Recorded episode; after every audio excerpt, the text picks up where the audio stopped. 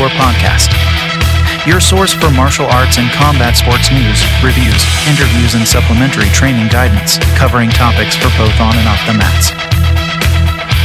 Now, here's your host, Sean Moschino. Hi, everyone, and welcome to the Perpetually Sore podcast. I'm your host, Sean Moschino, and we are here today with episode two. Hopefully, everyone has listened to and enjoyed episode one, which was about NFTs in the Brazilian Jiu Jitsu space. Seeing as our last episode was somewhat combat sports related, somewhat technology related, this time we're going to focus on training. The theme for this episode is to train with the goal in mind Training with a goal in mind shouldn't just be something you do with your primary training, but also with any supplemental or cross training that you do. This podcast really isn't meant to change or adjust your primary training. That's what your coaches are for. We're going to tackle this topic primarily from a supplemental training perspective. What do we mean by supplemental training? That would be the work you do outside of your combat sports or martial arts class. We're not going to talk about Muay Thai techniques, Jiu Jitsu techniques, karate techniques here.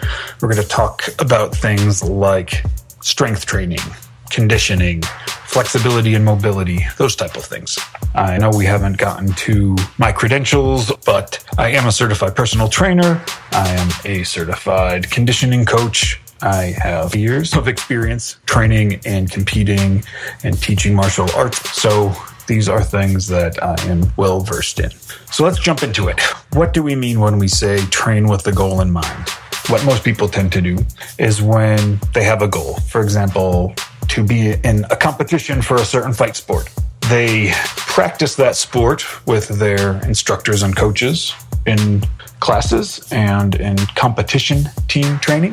But when they step off of the mats and they go to do workouts by themselves, maybe they run or ride an exercise bike to try to improve their conditioning. That's very common and nothing wrong with that, but they're not training for a race. So is that type of conditioning the most optimal conditioning training? Well, the answer is no, because the theme of training with the goal in mind means if you want to improve your conditioning for your combat sport, your conditioning should be based upon the movements and parameters of your combat sport, not something completely different. If you only train for a competition while you are in your primary classes, then all the work you do outside of those classes isn't the most effective or optimal use of your time. The reason why we want to train with the goal in mind are the numerous benefits. First off, training with the goal in mind makes sure that you create muscle memory in the usage of the muscles and movements that you're training. It allows you to recall and perform those movements more efficiently and more automatically. It ensures that the additional training that you're doing outside of your combat sports or martial arts training supports your goals, regardless of that is for a competition or other purposes. It really makes the most efficient use of your time. When you think about a long distance runner, when they train, they primarily run. And their supplemental training isn't generally something like jujitsu, so why would someone who does jujitsu make their supplemental training running? It, it, it, doesn't really make much sense. The goal is to fully support what you're trying to achieve by focusing your training in that way. Let's take a look at what this means for the various types of training. Just to quickly touch upon it, for your primary training, your coaches and instructors should know what your goal is and what you feel you need to work on to achieve those goals. You should also listen to them for their thoughts on what they think you need to do in order to achieve those goals. Working together with them should cover your primary training. Outside of that, most combat sports fighters and martial artists do conditioning training. Lots of people join strength and conditioning training. There are a lot of classes called strength and conditioning classes. I like to separate the two because they both require unique types of training to be fully effective. When we think about conditioning specifically, what that means is your ability to perform the activity you want to do when you need to do it. Think about a boxer who needs to get through their fight. They have a certain number of rounds that they have to be able to get through. Those rounds are of a certain length, which will require them to be at a heightened heart rate and be able to respond effectively during those rounds for the duration of the round. When the round is over, they have some time to recover so that they can do it again when the next round starts.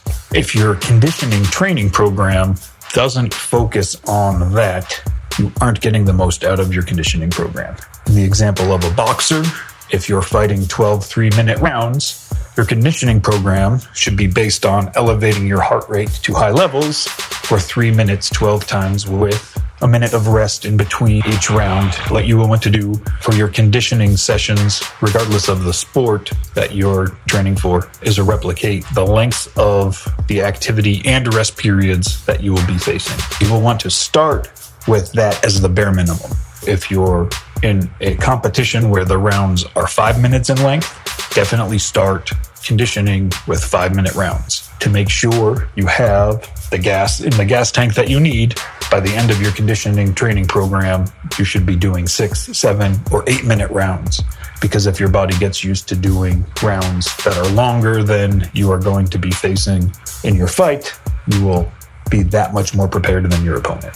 What you do during those intervals needs to match the tempo of the activity in both pacing and explosiveness for the competition that you're going to be doing. So, again, let's keep picking on boxing. You'll want to make sure that you elevate your heart rate for the round length. But in boxing, you're going to have periods where you're going to be doing extra movement, like throwing combinations. You're going to have periods where you rest a bit by backing away from your opponent or clinching. Most of the time, you're going to be in a state where they're throwing a few things at you, you're throwing a few things at them. Your heart rate would be elevated, but not in an explosive manner. So you want to condition by doing activities very similar, if not exactly the same, to the sport you're training for. When you're doing your primary training, your instructors are probably working on pads with you, teaching you combinations, working on your defenses, working on your ability to see attacks coming in so you know how to respond. For conditioning, you want to try to stay technically accurate in performing what they have taught you in primary training, but your goal really is to make sure you get your heart rate up at or above where you expect it will be in the actual competition. You want to sustain it there. You want to make sure you mimic periods of explosiveness and rest. And only through doing that will you be able to get your conditioning improved for your competition. The most effective way for conditioning training will always be to focus on performing the same actions that you would be doing in your target event and to gradually increase both the time and intensity of those activities so that you will have plenty of energy reserves and be able to manage getting through your competition. I won't go into details of how to structure or create a conditioning program here. That is something we can cover parts of in future episodes, and it is a lot of content, so I'll try to think of ways to break it into smaller digestible chunks that we can deliver on this podcast. I do suggest you try to find a coach who has conditioning expertise because it does take a lot more than just doing exercises to get and sustain an elevated heart rate. Moving on to strength training, this should also be done with the end goal in mind so that your strength training also uses motions and activities related to what you are training for. Now, if you're training for a weightlifting competition or the CrossFit Games or something like that, then traditional exercises and lifting will be fine for you. For combat sports athletes, if your competition is a fight, then spending a lot of time doing deadlifts and weighted squats and things of that nature won't be too effective. Sure, they will help you gain muscle, but it may not be the muscles you need for your sport. If we pick on a common saying in Brazilian Jiu Jitsu, strength shouldn't matter. Technique is what should matter. That's great, but if two people have the same skill level of technique, the person who is stronger generally has the advantage. One way to go about training with the end goal in mind for strength would be, for example, if we continue to pick on BJJ, try some bridges. You're on your back, you pull your heels to your rear, you push into the floor with your feet as you bridge your pelvis up. That's a typical move that is used a lot in jiu-jitsu for escapes and is something that you should be highly effective in. So what does that have to do with strength training? Well, if you take a heavy sandbag and you put it on top of you as you do those bridges, you won't just be practicing and locking in the bridging motion, but you will be adding resistance with the sandbag. And by adding resistance, you will be building muscle related to that motion. If you're competing in a certain weight class, adjust the weight of the sandbags, resistance bands, or the traditional weights that you're putting on top of you while you do that motion to mimic and mirror what you will be facing in competition. Because then you know that your strength training will be mirroring what you need to do for your event. If you look at another example, for instance, boxing or Muay Thai, you might ask, how do I do strength training for something like that? Well, let's pick on punching. You may think you could hold a dumbbell or a kettlebell in your hand while you punch, which will add weight and resistance to the muscles that you use for that motion. I would not recommend this, however, for punching and kicking. Generally, what I would suggest is using resistance bands and continuing to stack them as needed to increase load over time. If you hold a weight in your hand while you punch, that's not similar to what will be happening in a fight because your hand won't be that heavy nor holding anything. Resistance bands can help you build the muscles while doing the motion correctly. If holding a weight would drop your posture or your technique, you don't want to do that. You want to avoid getting sloppy by always moving correctly. So always think about when you're doing strength training aligned to your activity. You don't want resistance loading to impact your ability to perform the motion. Resistance bands are great for that. So are using cable based exercise machines. If you have a cable based machine in your gym, load it with some weight. Just don't let the angle of the cable stop you from having a clean technique. If it does, then you are honestly better to do traditional lifting rather than trying to do a punch type of technique and not be able to do it well. So moving on from strength training, what are other types of training that people do to supplement and support their activities? Flexibility and mobility is one that comes to mind. That's yoga. I try not to call it yoga too much, depending on who I've talked to. If you say the term yoga, it turns them off. If You say flexibility and mobility training, they get happy. So however you want to consider it, just make sure that you are doing stretches and poses that mirror situations you will come across in your competition. Jiu-jitsu is a great example. You often end up twisted and turned and cupped and shoved into many different situations when you're rolling. And a lot of that can be mimicked solo through yoga poses. So find a pose that is close to a position you are comfortable in and get comfortable being uncomfortable improving your flexibility is about that uncomfortable time while under pressure. Go into a pose, probably go to about 70 or 80% of what you can tolerate. So it's pretty uncomfortable. You don't want to with a string, pop anything, but get yourself good and unhappy and just hold it there for a couple of minutes. For mobility, what you're generally looking at is to increase your range of motion. You should do that through dynamic stretching. So doing the motion that you want to increase your range in, slowly going farther and farther as you loosen up. Sometimes it's helpful to do your flexibility training before mobility. Sometimes it's not. You really have to listen to your own body, understand what, what's best for you. I suggest trying it both ways. Those are the four types of supplementary training I usually tend to see conditioning, strength, flexibility, and mobility. There's certainly other things that I would suggest incorporating if you have the time to dedicate to them. One of the next most important pieces is breath work. Breathing correctly can mean a huge difference in performance.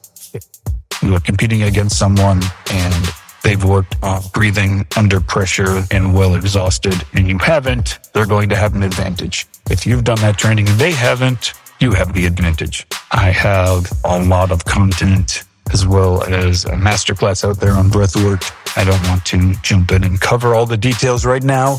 I'll pick some key pieces of content from there and we'll cover it on the podcast. We'll leave that for another date because I want to keep those episodes concise and focused as much as possible. The important thing to remember is if you add breathwork, also practice it with your end goals in mind. Once you understand a few breathing patterns that can help you, make sure to add those into your primary practice, competition training and sparring, and other types of training. So, with that, I'll summarize what we talked about here.